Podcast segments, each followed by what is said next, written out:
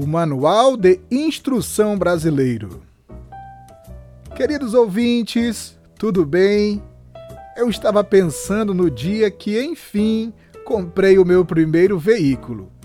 Junto com ele, veio a chave principal, a chave reserva, os documentos do carro e o importantíssimo manual de instrução.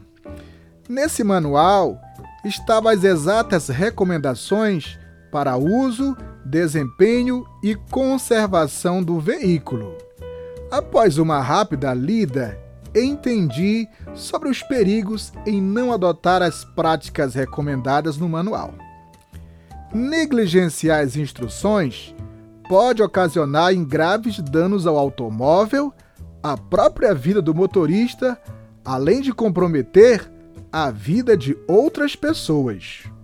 O carro é uma máquina composta por vários sistemas, como a parte elétrica, hidráulica, motor, combustível, ar-condicionado, estofamento e por aí vai. Se todos esses sistemas estiverem funcionando perfeitamente e de forma integrada, consequentemente, resultará no excelente rendimento e desempenho do veículo. E diga-se de passagem, em economia no bolso do proprietário. Ouvinte, eu compartilho essa experiência para usá-la como analogia com a nossa querida democracia. Afinal de contas, o que é a democracia? Onde está o seu manual de instrução? O que fazer para melhorar a eficiência desse regime de governo? Em termos gerais, a democracia é o governo do povo, onde as pessoas têm o direito de participar ativamente das decisões que afetam o todo.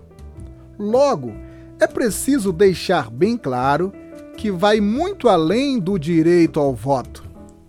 Votar ou ir às urnas escolher os próximos representantes é apenas um detalhe nessa imensa República Federativa Brasileira, composta por diversas entidades, instituições, órgãos, regramentos e ferramentas de acompanhamento, fiscalização e controle dos governos.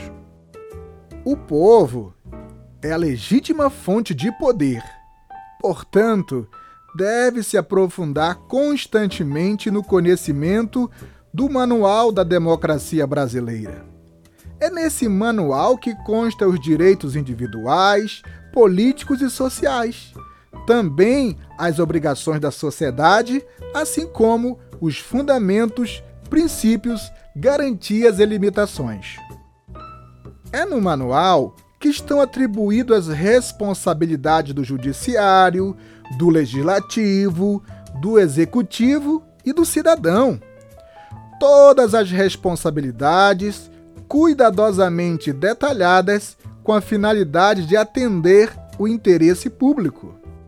O bom é que quando o indivíduo passa a ser sabedor das obrigações dos parlamentares, ele deixa de ser baba-ovo de político e compreende que o parlamentar, quando cumpre o papel constitucional, não está fazendo nada mais do que a sua obrigação.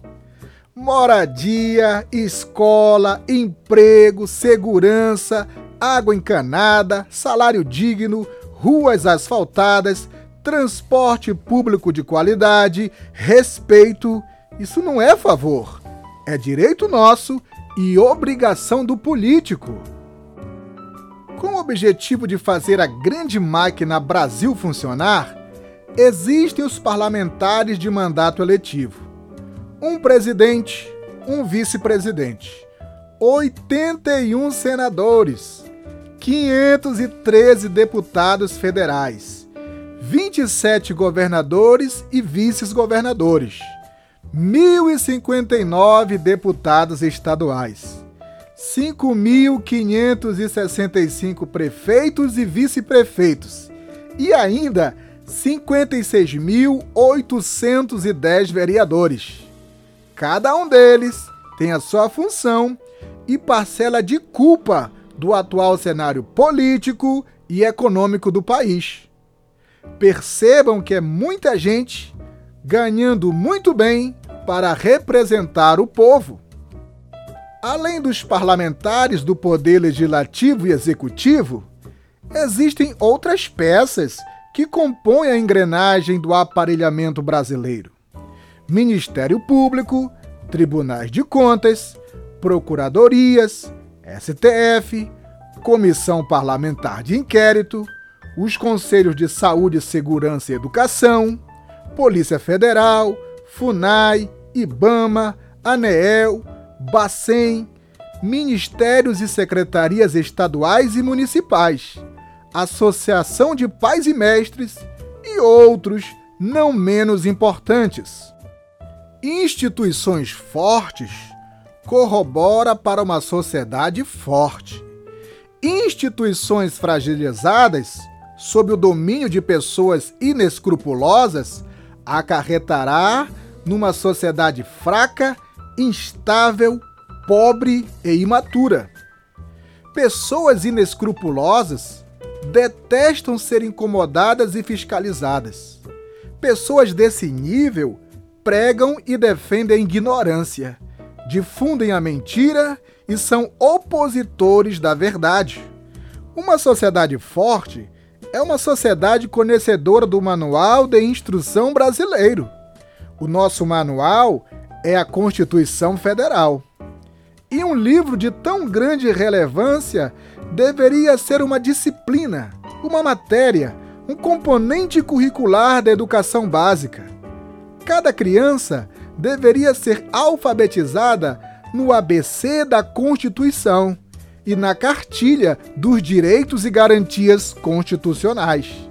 A Carta Magna deveria ser item gratuito na lista de material escolar. E eu termino esse episódio com as palavras do educador e filósofo brasileiro Paulo Freire. Educação não transforma o mundo, Educação muda as pessoas. Pessoas transformam o mundo.